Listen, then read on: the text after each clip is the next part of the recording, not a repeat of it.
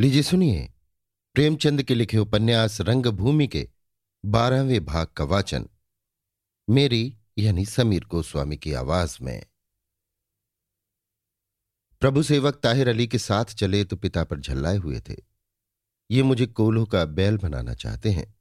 आठों पहर तंबाकू ही के नशे में पड़ा रहूँ, अधिकारियों की चौखट पर मस्तक रगड़ूं, हिस्से बेचता फिरूं, पत्रों में विज्ञापन छापाऊं बस सिगरेट की डिबिया बन जाऊँ। ये मुझसे नहीं हो सकता। मैं धन कमाने की कल नहीं हूँ। मनुष्य हूँ, धन लिप्सा अभी तक मेरे भावों को कुचल नहीं पाई है। अगर मैं अपनी ईश्वर दत्त रचना शक्ति से काम न लूँ तो ये मेरी कृतघ्नता होगी। प्रकृति ने मुझे धनोपार्जन के लिए बनाया ही नहीं। नहीं तो वो मुझे इन भावों से क्यों भूषित करती? कहती तो है कि अब मुझे धन की क्या चिंता। थोड़े दिनों का मेहमान हूँ। मानो ये सब तैयारियाँ मेरे लिए हो रही हैं। लेकिन अभी कह दूँ कि आप मेरे लिए कष्ट न उठाइए। मैं जिस दशा में हूँ, उसी में प्रसन्न हूँ तो कोहराम मच जाए। अच्छी विपत्ति गले पड़ी। जाकर देहातियों पर रौब जमाइए, उन्हें धमकाइए, उनको गालियाँ सुनाइए। क्यों? उन सबों ने कोई नई बात नहीं की है। कोई उनकी जायदाद पर ज़बरदस्ती हाथ बढ़ाएगा तो वे लड़ने पर उतारू हो ही जाएँगे। अपने स्वत्वों की रक्षा करने का उनके पास और साधन ही क्या है? मेरे मकान पर आज कोई अधिकार करना चाहे तो मैं कभी चुपचाप न बैठूँगा। धैर्य तो नैराश्य की अंतिम अवस्था का नाम है। जब तक हम निरुपाय नहीं हो जाते, धैर्य की शरण नहीं लेते। इन मियाँ जी को भी जरा सी चोट आ गई तो फरियाद लेकर पहुँचे। खुशामदी है, चापलूसी से अपना विश्वास जमाना चाहता है। आपको भी गरीबों पर रौब जमाने की धुन सवार होगी। मिलकर नहीं रहते बनता। पापा की भी यही इच्छा है। खुदा करे सबके सब बिगड़ खड़े हों। गोदाम में आग लगा दें और इस महाशय की ऐसी खबर लें कि यहाँ से भागते ही बने। ताहिर अली से सरोश होकर बोले, क्या बात हुई कि सबके सब बिगड़ खड़े हुए? ताहिर, हुजूर बिल्कुल बेसबब। मैं तो खुद ही इन सब बातों से जान बचाता रहता हूँ। प्रभु सेवक, किसी कार्य के लिए कारण होना आवश्यक है, पर आज मालूम हुआ कि वो भी दार्शनिक रहस्य है। क्यों? ताहिर, बात न समझकर, जी हाँ, और क्या?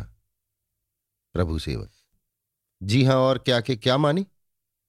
क्या आप बात भी नहीं समझते या बहरेपन का रोग है? मैं कहता हूँ, बिना चिंगारी की आग नहीं लग सकती। आप फरमाते हैं, जी हाँ, और क्या? आपने कहा तक शिक्षा पाई है? ताहिर, कातर स्वर से। हुजूर मिडिल तक तालीम पाई थी, पर बदकिस्मती से पास न हो सका। मगर जो काम कर सकता हूँ, वो मिडिल पास कर दे। तो जो जुर्माना कहिए। बहुत दिनों तक चुंगी में मुंशी रह चुका हूँ। प्रभु सेवक। तो फिर आपके पांडित और विद्वता पर किसे शंका हो सकती है? आपके कथन के आधार पर मुझे मान लेना चाहिए कि आप शांत बैठे हुए पुस्तकावलोकन में मग्न थे।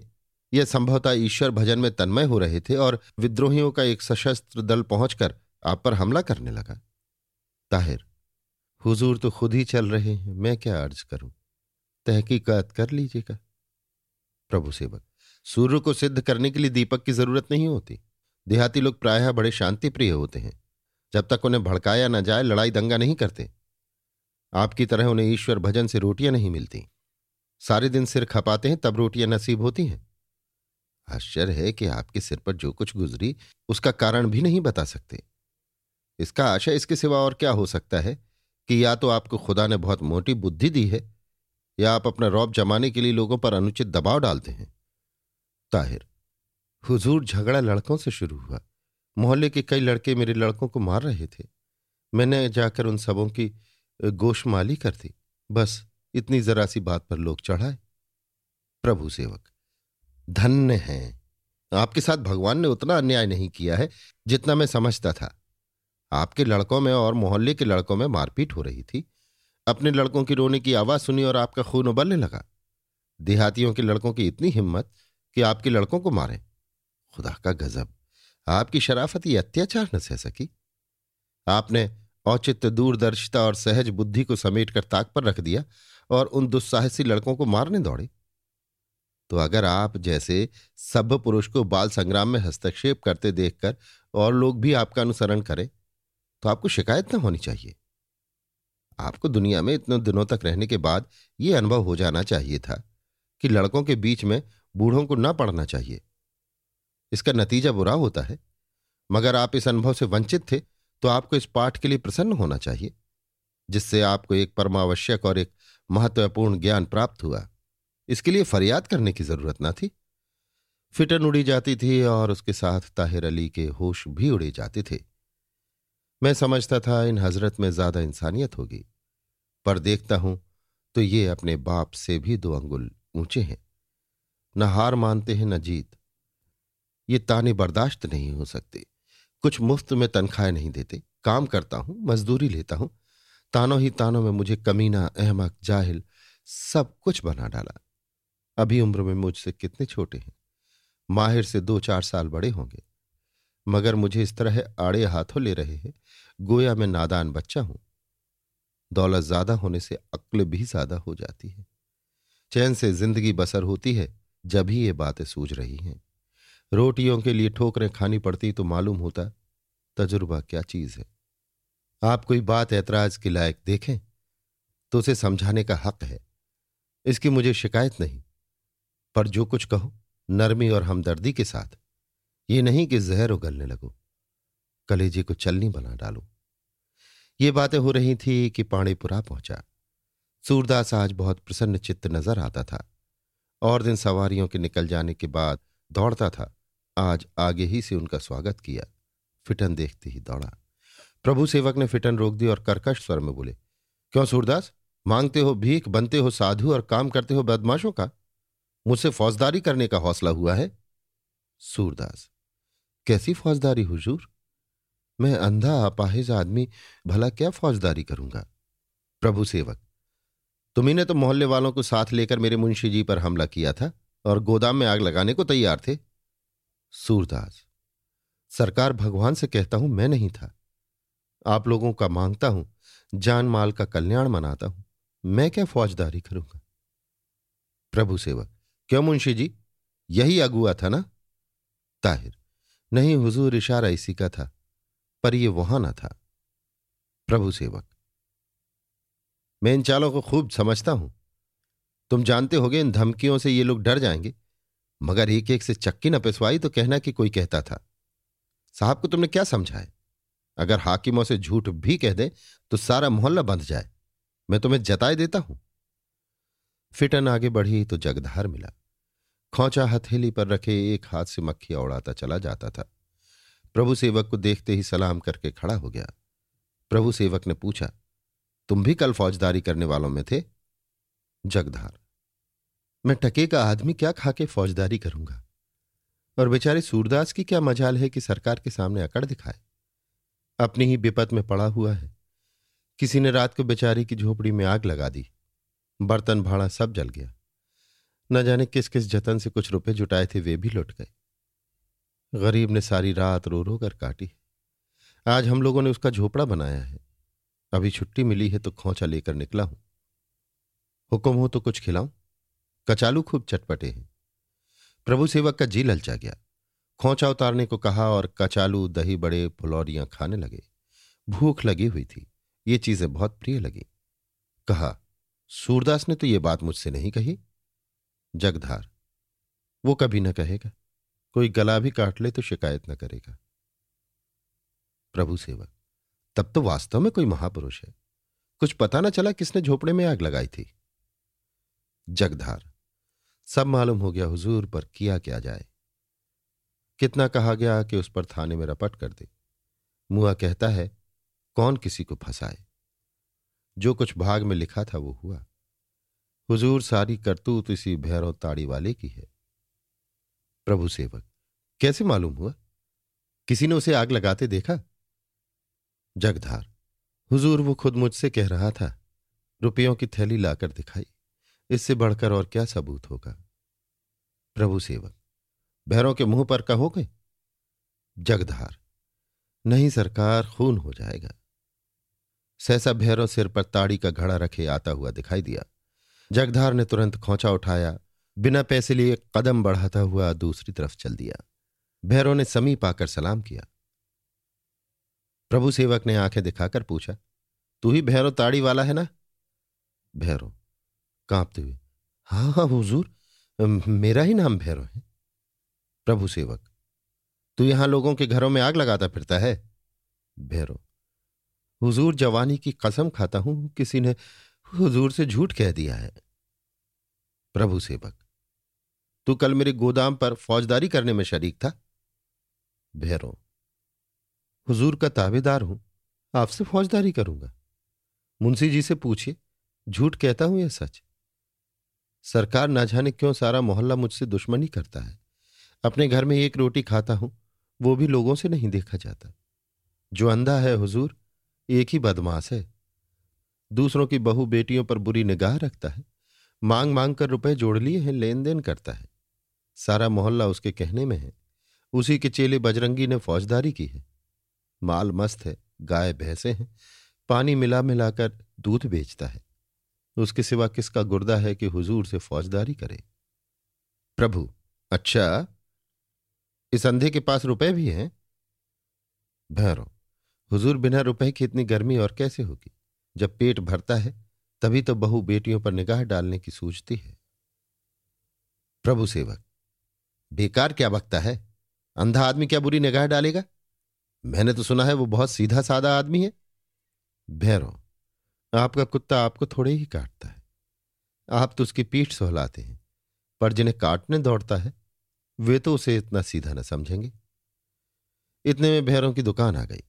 ग्राहक उसकी राह देख रहे थे। वो अपनी दुकान में चला गया।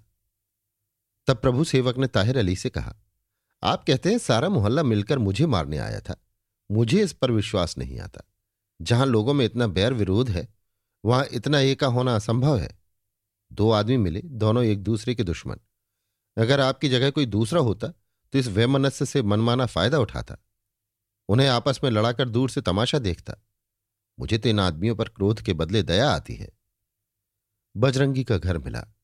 तीसरा पहर हो गया था। वो भैंसों की नान में पानी डाल रहा था। फिटन पर ताहिर अली के साथ प्रभु सेवक को बैठे देखा। तो समझ गया, मियाँ जी अपने मालिक को लेकर रौब जमाने आए हैं। जानते हैं इस तरह मैं दब जाऊँगा। साहब अमीर होंगे अपने घर के। मुझे कायल कर दें तो अभी जो जुर्माना लगा दें, वो देने को तैयार हूँ। लेकिन जब मेरा कोई कसूर नहीं, कसूर सोलहों आने मियाँ ही का है तो मैं क्यों दबूं? न्याय से दबा लें, पद से दबा लें। लेकिन भपकी से दबने वाले कोई और होंगे। ताहिर अली ने इशारा किया, यही बजरंगी है। प्रभु सेवक ने बनावटी क्रोध धारण करके कहा, क्यों बे? कल हंगामे में तू भी शरीक था? बजरंगी, शरीक किसके साथ था? मैं अकेला था। प्रभु सेवक, तेरे साथ सूरदास और मोहल्ले के और लोग ना थे? झूठ बोलता है? बजरंगी, झूठ नहीं बोलता, किसी का दबैल नहीं हूँ। मेरे साथ ना सूरदास था और ना मोहल्ले का कोई दूसरा आदमी। मैं अकेला था। घीसू ने हाँक लगाई, पादड़ी पादड़ी। मिठुआ बोला, पादड़ी आया पादड़ी आया। दोनों अपने हमजोलियों को ये आनंद समाचार सुनाने दौड़े। पादड़ी गाएगा, तस्वीरें दिखाएगा, किताबें देगा, मिठाइयाँ और पैसे बांटेगा। लड़कों ने सुना तो वे भी इस लूट का माल बटाने दौड़े। एक क्षण में वहाँ बीसों बालक जमा हो गए। शहर के दूरवर्ती मोहल्लों में अंग्रेज़ी वस्त्रधारी पुरुष पादड़ी का पर्याय है। नायक राम भंग पीकर बैठे थे। पादड़ी का नाम सुनते ही उठे। उनकी बेसुरी तानों में उन्हें विशेष आनंद मिलता था। ठाकुर दीन ने भी दुकान छोड़ दी। उन्हें पादड़ियों से धार्मिक वाद विवाद करने की लत थी। अपना धर्म ज्ञान प्रकट करने के ऐसे सुंदर अवसर पाकर न छोड़ते थे। दयागिरी भी आ पहुँचे। पर जब लोग पहुँचे तो भेद फिटन के पास खुला। प्रभु सेवक बजरंगी से कह रहे थे, तुम्हारी शामत ना आए, नहीं तो साहब तुम्हें तबाह कर देंगे। किसी काम के न रहोगे। तुम्हारी इतनी मजाल? बजरंगी इसका जवाब देना ही चाहता था कि नायक राम ने आगे बढ़कर कहा, उस पर आप क्यों बिगड़ते हैं? फौजदारी मैंने की है, जो कहना हो मुझसे कहिए। प्रभु सेवक ने विस्मित होकर पूछा, तुम्हारा क्या नाम है? नायक राम को, कुछ तो राजा महेंद्र कुमार के आश्वासन, कुछ विजया की तरंग और कुछ अपनी शक्ति के ज्ञान ने उच्छृंखल बना दिया था। लाठी सीधी करता हुआ बोला लठ मार पाणे। इस जवाब में हेकड़ी की जगह हास्य का आधिक्य था। प्रभु सेवक का बनावटी क्रोध हवा हो गया। हंसकर बोले, तब तो यहाँ ठहरने में कुशल नहीं है। कहीं बिल खोदना चाहिए। नायक राम अक्खड़ आदमी था। प्रभु सेवक के मनोभाव न समझ सका। भ्रम हुआ ये मेरी हँसी उड़ा रहे हैं। मानो कह रहे हैं कि तुम्हारी बकवास से क्या होता है? हम ज़मीन लेंगे और ज़रूर लेंगे। तिनक कर बोला, आप हँसते क्या है? क्या समझ रखा है कि अंधे की ज़मीन सहज ही में मिल जाएगी? इस धोखे में न रहिएगा। प्रभु सेवक को अब क्रोध आया। पहले उन्होंने समझा था, नायक राम दिल लगी कर रहा है। अब मालूम हुआ कि वो सचमुच लड़ने पर तैयार है। बोले, इस धोखे में नहीं हूँ। कठिनाइयों को खूब जानता हूँ। अब तक भरोसा था कि समझौते से सारी बातें तय हो जाएँगी, इसीलिए आया था। लेकिन तुम्हारी इच्छा कुछ और हो तो वही सही। अब तक मैं तुम्हें निर्बल समझता था और निर्बलों पर अपनी शक्ति का प्रयोग न करना चाहता था। पर आज जाना कि तुम हेकड़ हो, अपने बल का घमंड है। इसलिए अब हम तुम्हें भी अपने हाथ दिखाएँ तो कोई अन्याय नहीं है। इन शब्दों में नेक नियति झलक रही थी। ठाकुर दीन ने कहा, हुजूर पंडा जी की बातों का ख्याल न करें। इनकी आदत ही ऐसी है, जो कुछ मुँह में आया बग डालते हैं। हम लोग आपके ताबेदार हैं। नायक राम आप दूसरों के बल पर कूदते होंगे। यहाँ अपने हाथों के बल का भरोसा करते हैं। आप लोगों के दिल में जो अरमान हो, निकाल लीजिए। फिर न कहना कि धोखे में वार किया। धीरे से। एक ही हाथ में सारी किरस्तानी निकल जाएगी। प्रभु सेवक, क्या कहा? जरा ज़ोर से क्यों नहीं कहते? नायक राम, कुछ डर कर। कह तो रहा हूँ, जो अरमान हो, निकाल लीजिए। प्रभु सेवक नहीं, तुमने कुछ और कहा है। नायक राम, जो कुछ कहा है, फिर वही कह रहा हूँ। किसी का डर नहीं है। प्रभु सेवक, तुमने गाली दी है। ये कहते हुए प्रभु सेवक फिटन से नीचे उतर पड़े। नेत्रों से ज्वाला सी निकलने लगी, नथने फड़कने लगे। सारा शरीर थरथराने लगा। एड़ियाँ ऐसी उछल रही थीं, मानो किसी उबलती हुई हाड़ी का ढकना है। आकृति विकृत हो गई थी। उनके हाथ में केवल एक पतली सी छड़ी थी। फिटन से उतरते ही वो झपट कर नायक राम के कल्ले पर पहुँच गए। उसके हाथ से लाठी छीनकर फेंक दी और ताबड़तोड़ कई बेंत लगाए। नायक राम दोनों हाथों से वार रोकता पीछे हटता जाता था। ऐसा जान पड़ता था कि वो अपने होश में नहीं है। वो ये जानता था कि भद्र पुरुष मार खाकर चाहे चुप रह जाए, गाली नहीं सह सकते। कुछ तो पश्चाताप, कुछ आघात की अविलंबिता और कुछ परिणाम के भय ने उसे वार करने का अवकाश ही न दिया। इन अविरल प्रहारों से वो चौंधिया सा गया। इसमें कोई संदेह नहीं कि प्रभु सेवक उसके जोड़ के न थे। किंतु उसमें वो सत्साहस, वो न्याय पक्ष का विश्वास न था जो संख्या और शस्त्र तथा बल की परवाह नहीं करता। और लोग भी हतबुद्धि से खड़े थे। किसी ने बीच बचाव तक न किया। बजरंगी नायक राम के पसीने की जगह खून बहाने वालों में था। दोनों साथ खेले और एक ही अखाड़े में लड़े थे। ठाकुर दीन और कुछ न कर सकता था तो प्रभु सेवक के सामने खड़ा हो सकता था। किंतु दोनों के दोनों गुमसुम से ताकते रहे। ये सब कुछ पल मारने में हो गया। प्रभु सेवक अभी तक बेंत चलाते ही जाते थे। जब छड़ी से कोई असर न होते देखा तो ठोकर लगानी शुरू की। ये चोट कारगर हुई। दो ही तीन ठोकरें पड़ी थी कि नायक राम जांग में चोट खाकर गिर पड़ा। उसके गिरते ही बजरंगी ने दौड़कर प्रभु सेवक को हटा दिया और बोला, बस साहब, बस। अब इसी में कुशल है कि आप चले जाइए, नहीं तो खून हो जाएगा। प्रभु सेवक, हमको कोई चरकटा समझ लिया है, बदमाश? खून पी जाऊँगा। गाली देता है। बजरंगी, बस, अब बहुत न बढ़िए। ये उसी गाली का फल है कि आप यों खड़े हैं। नहीं तो अब तक न जाने क्या हो गया होता। प्रभु सेवक क्रोधोन्माद से निकलकर विचार के क्षेत्र में पहुँच चुके थे। आकर फिटन पर बैठ गए और घोड़े को चाबुक मारा। घोड़ा हवा हो गया। बजरंगी ने जाकर नायक राम को उठाया। घुटनों में बहुत चोट आई थी। खड़ा ना हुआ जाता था। मालूम होता था हड्डी टूट गई है। बजरंगी का कंधा पकड़कर धीरे धीरे लंगड़ाते हुए घर चले। ठाकुरदीन ने कहा, नायक राम, भला या बुरा, भूल तुम्हारी थी। ये लोग गाली नहीं बर्दाश्त कर सकते। नायक राम, अरे तो मैंने गाली कब दी थी भाई? मैंने तो यही कहा था कि एक ही हाथ में किरास्तानी निकल जाएगी। बस इसी पर बिगड़ गया। जमनी अपने द्वार पर खड़े खड़े ये तमाशा देख रही थी। आकर बजरंगी को कोसने लगी। खड़े मुँह ताकते रहे और वो लौंडा मार पीट कर चला गया। सारी पहलवानी धरी रह गई। बजरंगी, मैं तो जैसे घबरा गया। जमुनी, चुप भी रहो, लाज नहीं आती। एक लौंडा आकर सबको पछाड़ गया। ये तुम लोगों के घमंड की सजा है। ठाकुर दीन, बहुत सच कहती हो जमनी। ये कौतुक देखकर यही कहना पड़ता है कि भगवान को हमारे गरूर की सजा देनी थी। नहीं तो क्या ऐसे ऐसे जोधा, कठपुतलियों की भांति खड़े रहते, भगवान किसी का घमंड नहीं रखते। नायक राम, यही बात होगी भाई। मैं अपने घमंड में किसी को कुछ समझता न था। ये बातें करते हुए लोग नायक राम के घर आए। किसी ने आग बनाई, कोई हल्दी पीसने लगा। थोड़ी देर में मोहल्ले के और लोग आकर जमा हो गए। सबको आश्चर्य होता था कि नायक राम जैसा फिकैत और लठैत कैसे मुँह की खा गया। कहाँ सैकड़ों के बीच से बेदाग निकल आता था, कहाँ एक लौंडे ने लथेड़ डाला। भगवान की मर्ज़ी है। जगधार हल्दी का लेप करता हुआ बोला, ये सारी आग भैरों की लगाई हुई है। उसने रास्ते ही में साहब के कान भर दिए थे। मैंने तो देखा, उसकी जेब में पिस्तौल भी था।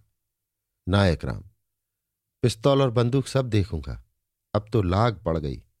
ठाकुर दीन कोई अनुष्ठान करवा दिया जाए? नायक राम, इसे बीच बाज़ार में फिटन रोक कर मारूँगा, फिर कहीं मुँह दिखाने लायक न रहेगा। अब मन में यही ठन गई है।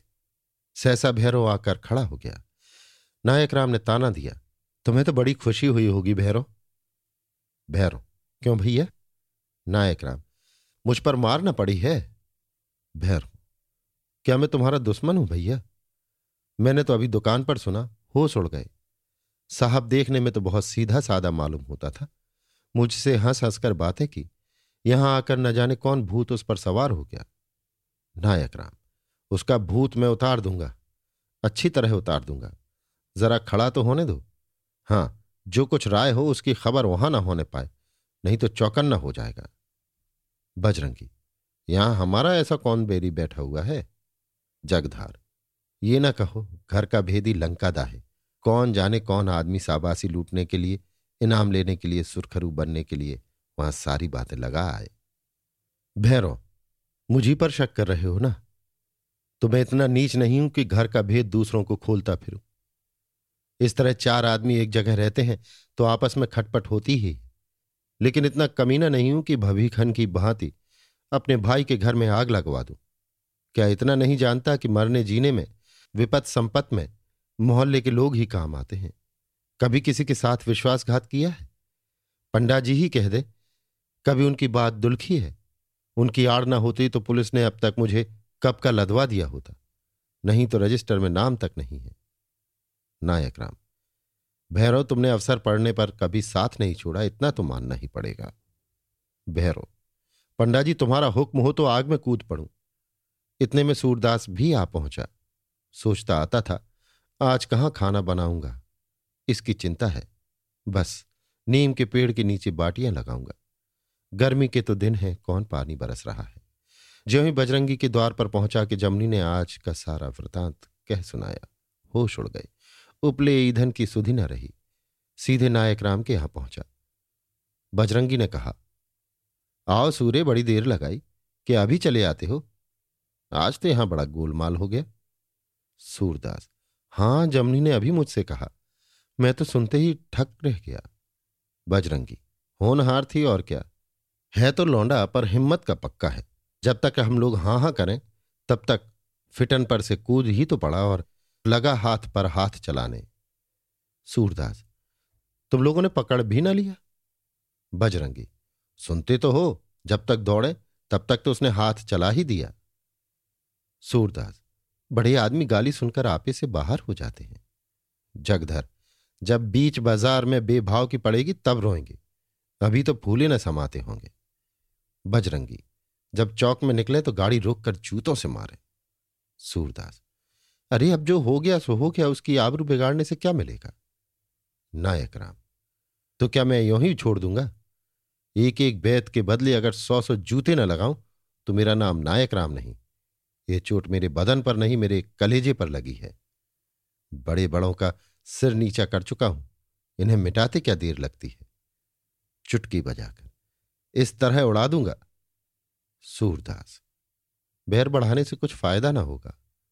तुम्हारा तो कुछ ना बिगड़ेगा, लेकिन मोहल्ले के सब आदमी बंध जाएँगे। नायक राम, कैसी पागलों की सी बातें करते हो? मैं कोई दुनिया चमार हूँ कि इतनी बेइज्जती करा के चुप हो जाऊँ? तुम लोग सूरदास को कायल क्यों नहीं करते जी? क्या चुप होके बैठ रहूँ? बोलो बजरंगी। तुम लोग भी डर रहे हो कि वो किरस्तान सारे मोहल्ले को पीस कर पी जाएगा?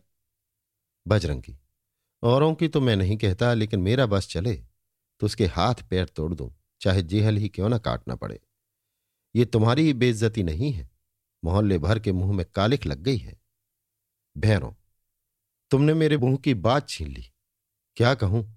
उस बखत मैं न था, नहीं तो हड्डी तोड़ डालता। जगधर पंडा जी मुँह देखी नहीं कहता, तुम चाहे दूसरों के कहने सुनने में आ जाओ, लेकिन मैं बिना उसकी मरम्मत किए न मानूँगा। इस पर कई आदमियों ने कहा, मुखिया की इज़्ज़त गई तो सबकी गई, वही तो किरस्तान है, जो गली गली ईसा मसीह के गीत गाते फिरते हैं। डोमड़ा चमार जो गिरजा में जाकर खाना खा ले, वही किरस्तान हो जाता है। वही बाद को कोट पतलून पहनकर साहब बन जाते हैं। ठाकुर दीन, मेरी तो सलाह यही है कि कोई अनुष्ठान करा दिया जाए। नायक राम, अब बताओ सूर्य, तुम्हारी बात मानूं या इतने आदमियों की? तुम्हें यह डर होगा कि कहीं मेरी ज़मीन पर आँच ना आ जाए तो इससे तुम निश्चिंत रहो। राजा साहब ने जो बात कह दी, उसे पत्थर की लकीर समझो। साहब सिर रगड़कर मर जाए तो भी अब ज़मीन नहीं पा सकते। सूरदास, ज़मीन की मुझे चिंता नहीं है। मरूँगा तो सिर पर लाद थोड़े ही ले जाऊँगा। पर अंत में ये सारा पाप मेरे ही सिर पड़ेगा। मैं ही तो इस सारे तूफ़ान की जड़ हूँ। मेरे ही कारण तो ये रगड़ झगड़ मची हुई है। नहीं तो साहब को तुमसे कौन दुश्मनी थी? नायक राम, यारो सूर्य को समझाओ। जगधर, सूर्य, सोचो हम लोगों की कितनी बेआबरूई हुई है। सूरदास, आबरू को बनाने बिगाड़ने वाला आदमी नहीं है, भगवान है। उन्हीं की निगाह में आबरू बनी रहनी चाहिए। आदमियों की निगाह में आबरू की परख कहाँ है? जब सूद खाने वाला बनिया, घूस लेने वाला हाकिम और झूठ बोलने वाला गवाह बेआबरू नहीं समझा जाता। लोग उसका आदर मान करते हैं। तो यहाँ सच्ची आबरू की कदर करने वाला कोई है ही नहीं। बजरंगी, तुमसे कुछ मतलब नहीं। हम लोग जो चाहेंगे करेंगे। सूरदास, अगर मेरी बात न मानोगे तो मैं जाके साहब से सारा माजरा कह सुनाऊँगा। नायक राम अगर तुमने उधर पैर रखा तो याद रखना, वहाँ खोद कर गाड़ दूँगा। तुम्हें अंधा अपाहिज समझकर तुम्हारी मुरवत करता हूँ। नहीं तो तुम हो किस खेत की मूली? क्या तुम्हारे कहने से अपनी इज़्ज़त गंवा दूँ? बाप दादों के मुँह में कालिख लगवा दूँ? बड़े आए हो वहाँ से ज्ञानी बन के। तुम भीख मांगते हो, तुम्हें अपनी इज़्ज़त की फ़िक्र न हो। यहाँ तो आज तक पीठ में धूल नहीं लगी।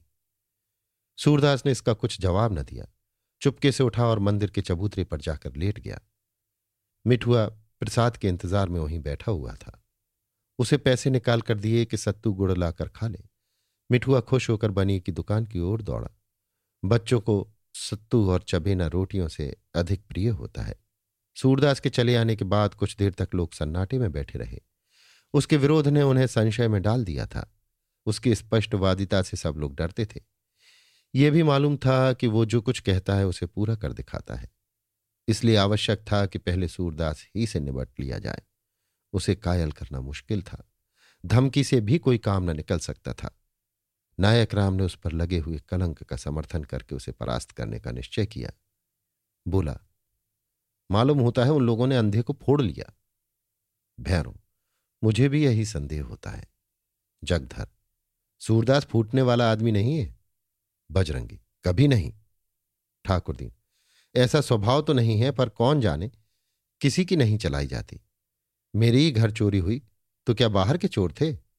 पड़ोसियों ही की करतूत थी। पूरे एक हज़ार का माल उठ गया, और वही लोग जिन्होंने माल उड़ाया, अब तक मेरे मित्र बने हुए हैं। आदमी का मन छिन भर में क्या से क्या हो जाता है। नायक राम, शायद ज़मीन का मामला करने पर राज़ी हो गया हो, पर साहब ने इधर आँख उठाकर भी देखा तो बंगले में आग लगा दूँगा। मुस्कुराकर भैरव मेरी मदद करेंगे ही। भैरव, पंडा जी, तुम लोग मेरे ऊपर सुबह करते हो, पर मैं जवानी की कसम खाता हूँ, जो उसके झोपड़े के पास भी गया हूँ। जगधर मेरे यहाँ आते जाते हैं, इन्हीं से ईमान से पूछिए। नायक राम, जो आदमी किसी की बहू बेटी पर बुरी निगाह करे, उसके घर में आग लगाना बुरा नहीं। मुझे पहले तो विश्वास नहीं आता था, पर आज उसके मिजाज का रंग बदला हुआ है। बजरंगी, पंडा जी, सूर्य को तुम आज तीस वर्षों से देख रहे हो। ऐसी बात न कहो। जगधर, सूर्य में और चाहे जितनी बुराइयाँ हों, ये बुराई नहीं है। भैरव, मुझे भी ऐसा जान पड़ता है कि हमने हक ना हक उस पर कलंक लगाया। सुभागी आज सवेरे आकर मेरे पैरों पर गिर पड़ी और तब से घर से बाहर नहीं निकली। सारे दिन अम्मा की सेवा टहल करती रही। यहाँ तो ये बातें होती रहीं कि प्रभु सेवक का सत्कार क्यों कर किया जाएगा? उसी के कार्यक्रम का निश्चय होता रहा। उधर प्रभु सेवक घर चले तो आज के कृत्य पर उन्हें वो संतोष न था, जो सत्कार्य का सबसे बड़ा इनाम है। इसमें संदेह नहीं कि उनकी आत्मा शांत थी। कोई भला आदमी अपशब्दों को सहन नहीं कर सकता और न करना ही चाहिए। अगर कोई गालियाँ खाकर चुप रहे तो इसका अर्थ यह है कि वो पुरुषार्थहीन है, उसमें आत्माभिमान नहीं। गालियाँ खाकर भी जिसके खून में जोश ना आए, वो जड़ है, पशु है, मृतक है। प्रभु सेवक को खेद ये था कि मैंने ये नौबत आने ही क्यों दी? मुझे उनसे मैत्री करनी चाहिए थी। उन लोगों को ताहिर अली के गले में लाना चाहिए था। पर यह समय सेवा किससे सीखूं? ये चालें वो चले जिसे फैलने की अभिलाषा हो।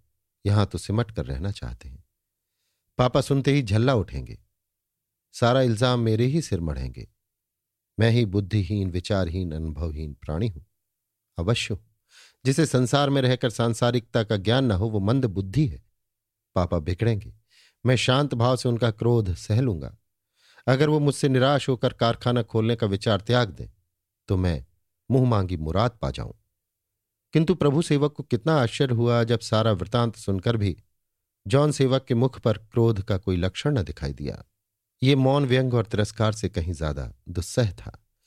प्रभु सेवक चाहते थे कि पापा मेरी खूब तंबीह करें। जिसमें मुझे अपनी सफ़ाई देने का अवसर मिले। मैं सिद्ध कर दूँ कि इस दुर्घटना का जिम्मेदार मैं नहीं हूँ। मेरी जगह कोई दूसरा आदमी होता तो उसके सिर भी यही विपत्ति पड़ती। उन्होंने दो एक बार पिता के क्रोध को उकसाने की चेष्टा की, किंतु जॉन सेवक ने केवल एक बार उन्हें तीव्र दृष्टि से देखा और उठकर चले गए। किसी कवि की यशेच्छा श्रोताओं के मौन पर इतनी मरमाहत न हुई होगी। मिस्टर जॉन सेवक छलके हुए दूध पर आँसू न बहाते थे। प्रभु सेवक के कार्य की तीव्र आलोचना करना व्यर्थ था। वो जानते थे कि इसमें आत्मसम्मान कूट कूट कर भरा हुआ है। उन्होंने स्वयं इस भाव का पोषण किया था। सोचने लगे, इस बुद्धि को कैसे सुलझाऊं?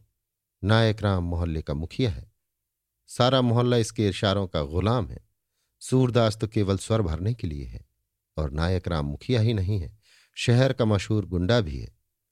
बड़ी कुशल हुई कि प्रभु सेवक वहाँ से जीता जागता लौट आया।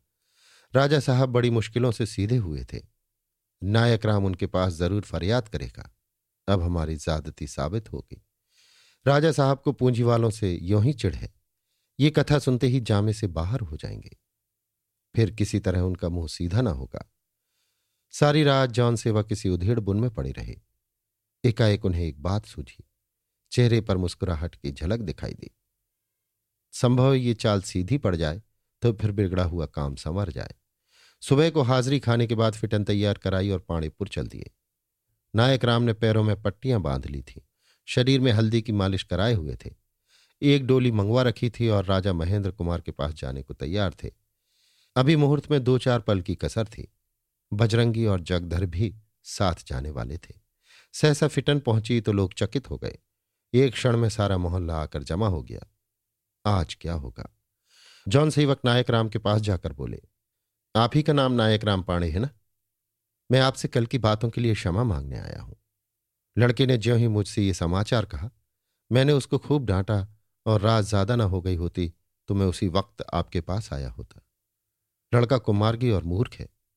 कितना ही चाहता हूँ कि उसमें जरा आदमियत आ जाए, पर ऐसी उल्टी समझ है कि किसी बात पर ध्यान ही नहीं देता। विद्या पढ़ने के लिए विलायत भेजा, वहाँ से भी पास हो आया। पर सज्जनता ना आई। उसकी नादानी का इससे बढ़कर और क्या सबूत होगा कि इतने आदमियों के बीच में वो आपसे बेअदबी कर बैठा। अगर कोई आदमी शेर पर पत्थर फेंके तो उसकी वीरता नहीं, उसका अभिमान भी नहीं, उसकी बुद्धिहीनता है।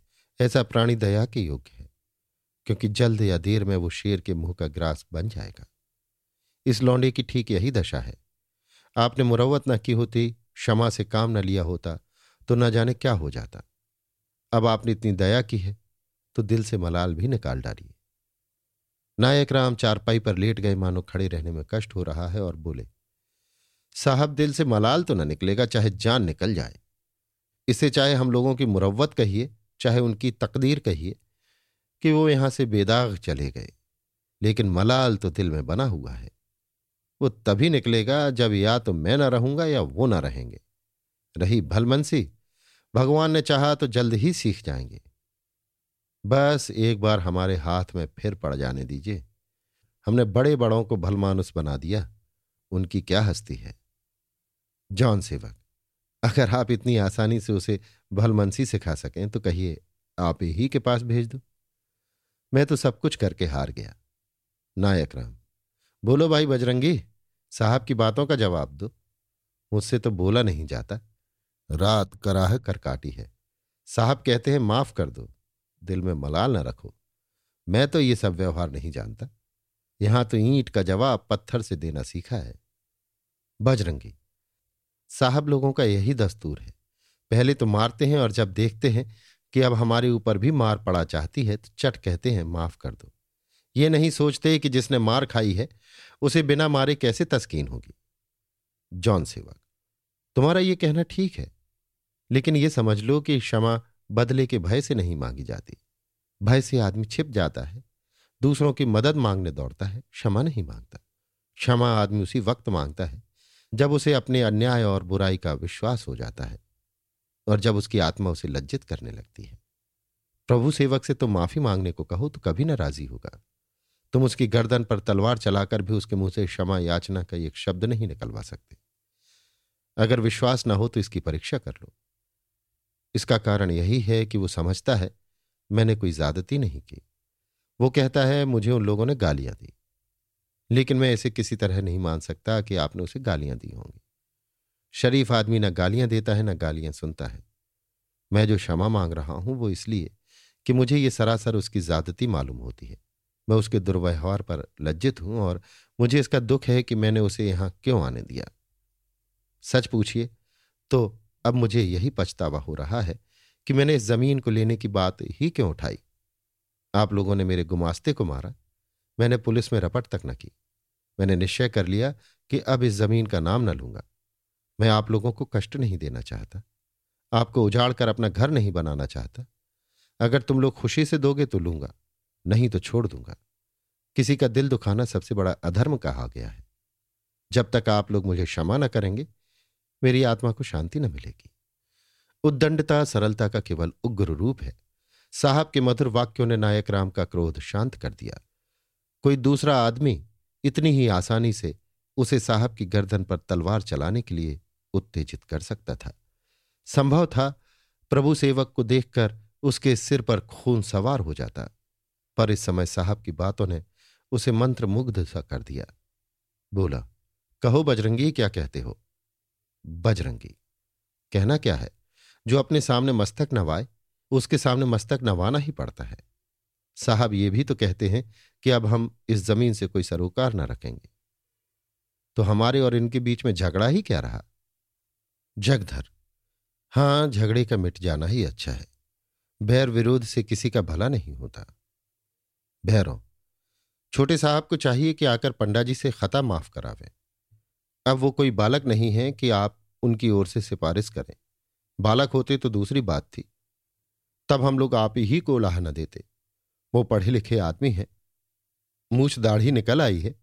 उन्हें खुद आकर पंडा जी से कहना सुनना चाहिए। नायक राम, हाँ, ये बात पक्की है। जब तक वो थूक करना चाटेंगे, मेरे दिल से मलाल ना निकलेगा। जॉन सेवक तो तुम समझते हो कि दाढ़ी मूछ आ जाने से बुद्धि भी आ जाती है? क्या ऐसे आदमी नहीं देखे जिनके बाल पक गए, दांत टूट गए और अभी तक अक्ल नहीं आई। प्रभु सेवा का अगर बुद्धू ना होता तो इतने आदमियों के बीच में और पंडा जी जैसे पहलवान पर हाथ ना उठाता, उसे तुम कितना ही दबाव पर मुआफी ना मांगेगा।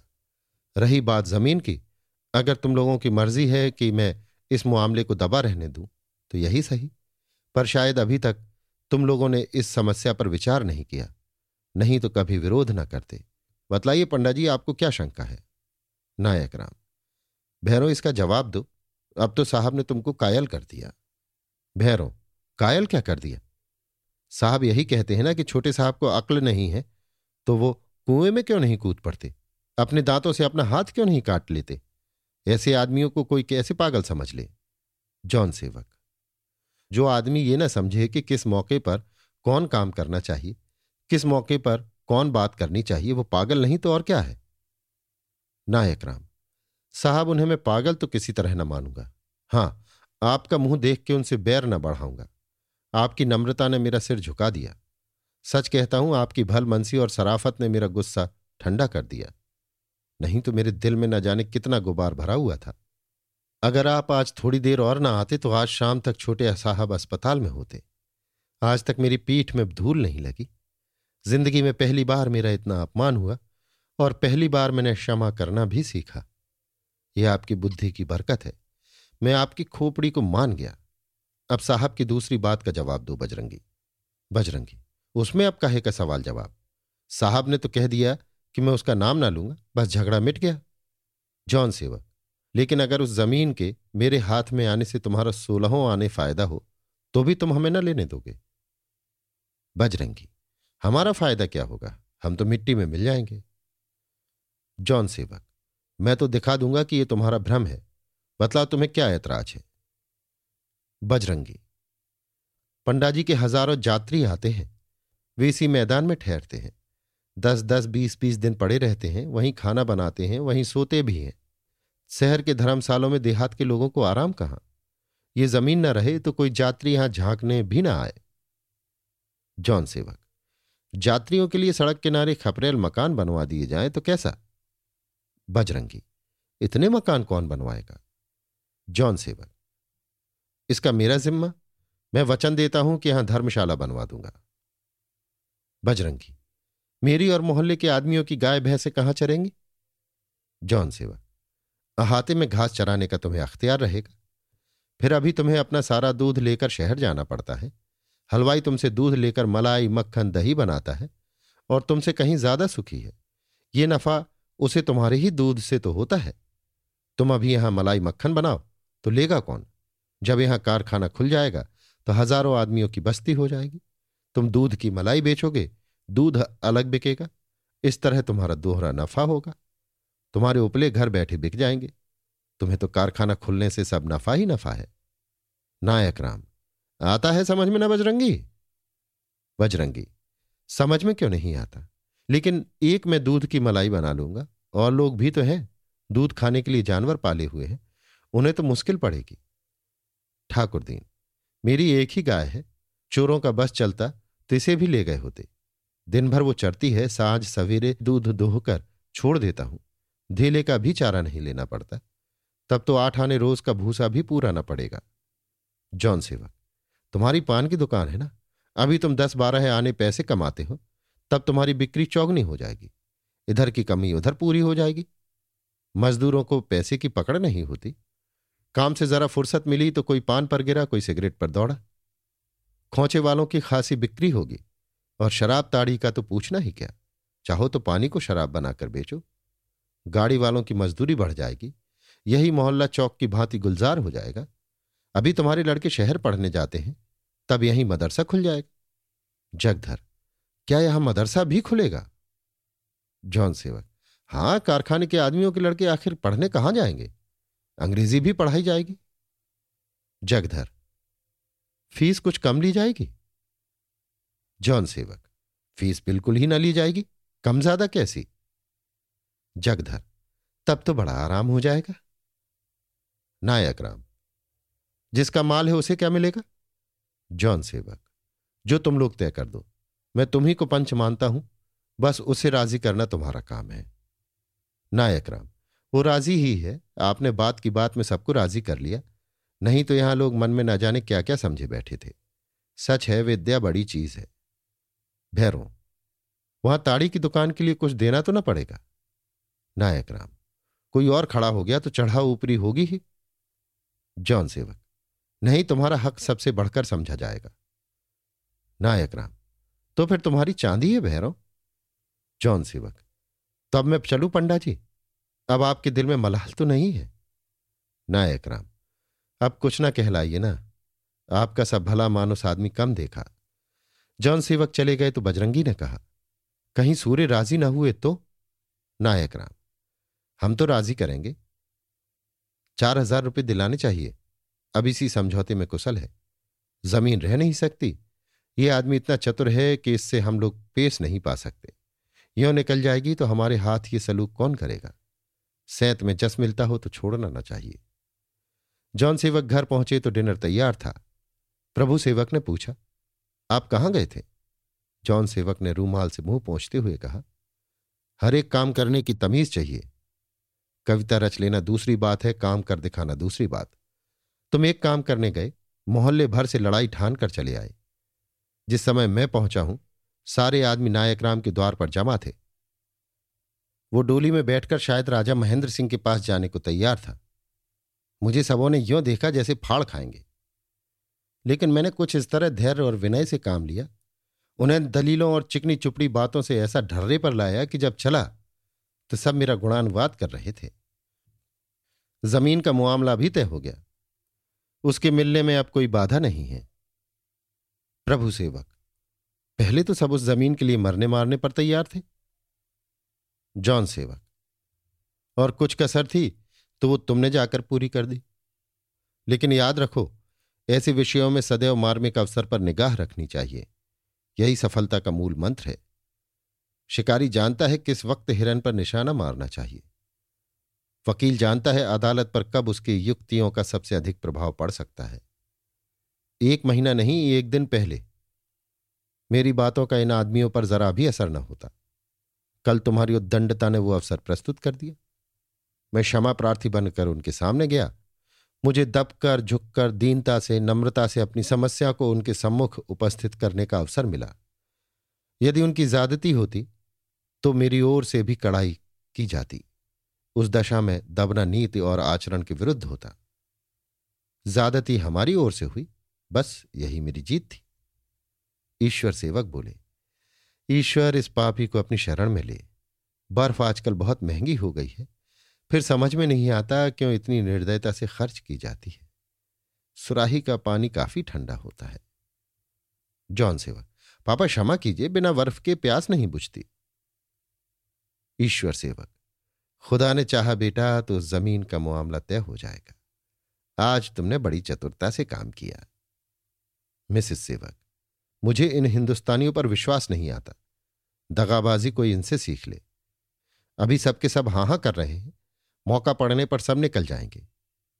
महेंद्र सिंह ने नहीं धोखा दिया। ये जाति ही हमारी दुश्मन है। इनका वश चले तो एक ईसाई भी मुल्क में न रहने पाए। प्रभु सेवक, मामा ये आपका अन्याय है। पहले हिंदुस्तानियों को ईसाइयों से कितना ही द्वेष रहा हो, किंतु अब हालत बदल गई है। हम खुद अंग्रेज़ों की नकल करके उन्हें चिढ़ाते हैं। प्रत्येक अवसर पर अंग्रेज़ों की सहायता से उन्हें दबाने की चेष्टा करते हैं। किंतु ये हमारी राजनीतिक भ्रांति है। हमारा उद्धार देशवासियों से भ्रातृभाव रखने में है, उन पर रौब जमाने में नहीं। आखिर हम भी तो इसी जननी की संतान हैं। यह असंभव है कि गोरी जातियाँ केवल धर्म के नाते हमारे साथ भाईचारे का व्यवहार करें। अमेरिका के हबशी ईसाई हैं, लेकिन अमेरिका के गोरे उनके साथ कितना पाश्विक और अत्याचारपूर्ण बर्ताव करते हैं। हमारी मुक्ति भारतवासियों के साथ है। मिसेस सेवक, खुदा वो दिन न लाए कि हम इन विधर्मियों की दोस्ती को अपने उद्धार का साधन बनाएँ। हम शासनाधिकारियों के सहधर्मी हैं। हमारा धर्म, हमारी रीत नीत हमारा आहार व्यवहार अंग्रेज़ों के अनुकूल है। हम और वे एक कलिसिया में एक परमात्मा के सामने सिर झुकाते हैं। हम इस देश में शासक बनकर रहना चाहते हैं, शासित बनकर नहीं। तुम्हें शायद कुंवर भरत सिंह ने यह उपदेश दिया है। कुछ दिन और उनकी सोहबत रही तो शायद तुम भी यीशु से विमुख हो जाओ। प्रभु सेवक, मुझे तो ईसाइयों में जागृति के विशेष लक्षण नहीं दिखाई देते। जॉन सेवक, प्रभु सेवक, तुमने बड़ा गहन विषय छेड़ दिया। मेरे विचार में हमारा कल्याण अंग्रेज़ों के साथ मेलजोल करने में है। अंग्रेज़ इस समय भारतवासियों की संयुक्त शक्ति से चिंतित हो रहे हैं। हम अंग्रेज़ों से मैत्री करके उन पर अपनी राजभक्ति का सिक्का जमा सकते हैं और मनमाने स्वत्व प्राप्त कर सकते हैं। खेद यही है कि हमारी जाति ने अभी तक राजनीतिक क्षेत्र में पग ही नहीं रखा। यद्यपि देश में हम अन्य जातियों से शिक्षा में कहीं आगे बढ़े हुए हैं, पर अब तक राजनीति में हमारा कोई प्रभाव नहीं है। हिंदुस्तानियों में मिलकर हम गुम हो जाएँगे, खो जाएँगे। उनसे पृथक रहकर विशेष अधिकार और विशेष सम्मान प्राप्त कर सकते हैं। यही बातें हो रही थी कि एक चपरासी ने आकर एक खत दिया। ये जिलाधीश मिस्टर क्लार्क का खत था। उनके यहाँ विलायत से कई मेहमान आए हुए थे। क्लार्क ने उनके सम्मान में एक डिनर दिया था और मिसेस सेवक तथा मिस सोफिया सेवक को उसमें सम्मिलित होने के लिए निमंत्रित किया था। साथ ही मिसेस सेवक से विशेष अनुरोध भी किया था कि सोफिया को एक सप्ताह के लिए अवश्य बुला लीजिए। चपरासी के चले जाने के बाद मिसेस सेवक ने कहा, सोफी के लिए ये स्वर्ण संयोग है। जॉन सेवक, हाँ, है तो पर वो आएगी कैसे? मिसेस सेवक, उसके पास ये पत्र भेज दो? जॉन सेवक, सोफी इसे खोलकर देखेगी भी नहीं। उसे जाकर लेवा क्यों नहीं लाती? मिसेस सेवक, वो तो आती ही नहीं। जॉन सेवक, तुमने कभी बुलाया ही नहीं? आती क्यों कर? मिसेस सेवक, वो आने के लिए कैसी शर्त लगाती है? जॉन सेवक, अगर उसकी भलाई चाहती हो तो अपनी शर्तों को तोड़ दो। मिसेस सेवक वो गिरजा ना जाए तो भी जबान न खोलो। जॉन सेवक, हज़ारों ईसाई कभी गिरजा नहीं जाते, और अंग्रेज़ तो बहुत कम आते हैं। मिसेस सेवक, प्रभु मसीह की निंदा करे तो भी चुप रहूँ। जॉन सेवक, वो मसीह की निंदा नहीं करती और न कर सकती है, जिसे ईश्वर ने जरा भी बुद्धि दी है। वो प्रभु मसीह का सच्चे दिल से सम्मान करेगा। हिंदू तक यीशु का नाम आदर के साथ लेते हैं। अगर सोफी मसीह को अपनी मुक्तिदाता ईश्वर का बेटा ये ईश्वर नहीं समझती तो उस पर जब्र क्यों किया जाए? कितने ही ईसाइयों को इस विषय में शंकाएँ हैं, चाहे वे उन्हें भयवश प्रकट न करें। मेरे विचार में अगर कोई प्राणी अच्छे कर्म करता है और शुद्ध विचार रखता है तो वो उस मसीह के, उस भक्त से कहीं श्रेष्ठ है, जो मसीह का नाम तो जपता है, पर नीयत खराब है। ईश्वर सेवक या खुदा इस खानदान पर अपना साया फैला? बेटा, ऐसी बातें जबान से न निकालो। मसीह का दास कभी सन्मार्ग से नहीं फिर सकता। उस पर प्रभु मसीह की दया दृष्टि रहती है। जॉन सेवक, स्त्री से, तुम कल सुबह चली जाओ, रानी से भेंट भी हो जाएगी और सोफी को भी लेती आओगी। मिसेस सेवक, अब जाना ही पड़ेगा। जी तो नहीं चाहता पर जाऊँगी। उसी की टेक रहे। सूरदास संध्या समय घर आया और सब समाचार सुने तो नायक राम से बोला, तुमने मेरी ज़मीन साहब को दे दी? नायक राम, मैंने क्यों दी? मुझसे वास्ता? सूरदास, मैं तो तुम्ही को सब कुछ समझता था और तुम्हारे ही बल पर कूदता था, पर आज तुमने भी साथ छोड़ दिया। अच्छी बात है, मेरी भूल थी कि तुम्हारे बल पर फूला हुआ था। ये उसी की सजा है। अब न्याय के बल पर लड़ूँगा। भगवान ही का भरोसा करूँगा। नायक राम बजरंगी जरा भैरों को बुला लू, इन्हें सब बातें समझा दे। मैं इनसे कहाँ तक मगज लगाऊँ? बजरंगी, भैरों को क्यों बुला लू? क्या मैं इतना भी नहीं कर सकता? भैरों को इतना सिर चढ़ा दिया, इसी से तो उसे घमंड हो गया। ये कहकर बजरंगी ने जौन सेवक की सारी आयोजनाएँ कुछ बढ़ा घटा कर बयान कर दी और बोला, बताओ, जब कारखाने से सबका फ़ायदा है तो हम साहब से क्यों लड़ें? सूरदास, तुम्हें विश्वास हो गया कि सबका फ़ायदा होगा? बजरंगी। हाँ, हो गया। मानने लायक बात होती है तो मानी ही जाती है। सूरदास, कल तो तुम लोग ज़मीन के पीछे जान देने पर तैयार थे। मुझ पर संदेह कर रहे थे कि मैंने साहब से मेल कर लिया। आज साहब के एक ही चकमे में पानी हो गए। बजरंगी, अब तक किसी ने ये बातें इतनी सफ़ाई से न समझाई थी। कारखाने से सारे मोहल्ले का, सारे शहर का फ़ायदा है। मजूरों की मजूरी बढ़ेगी, दुकानदारों की बिक्री बढ़ेगी। तो अब हमें तो झगड़ा नहीं है। तुमको भी हमें यही सलाह देते हैं कि अच्छे दाम मिल रहे हैं, ज़मीन दे डालो।